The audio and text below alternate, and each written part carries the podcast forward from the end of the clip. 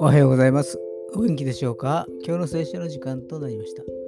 今日の聖書の箇所は、歴代史第一28章20節歴代史第一28章20節でございます。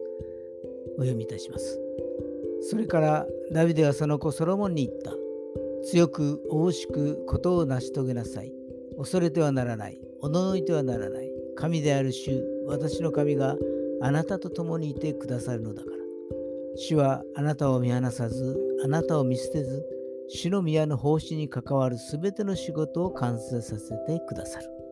アーメン王位はダビデからソロモンへと移り、神殿建築に関してはダビデは神様から許されず、ソロモンが担うことになりました。そのための準備にダビデは奔走するのです。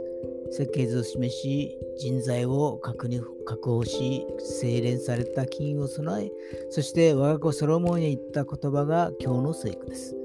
すべての民がソロモンの命令に従うと語るのです。心強いですね。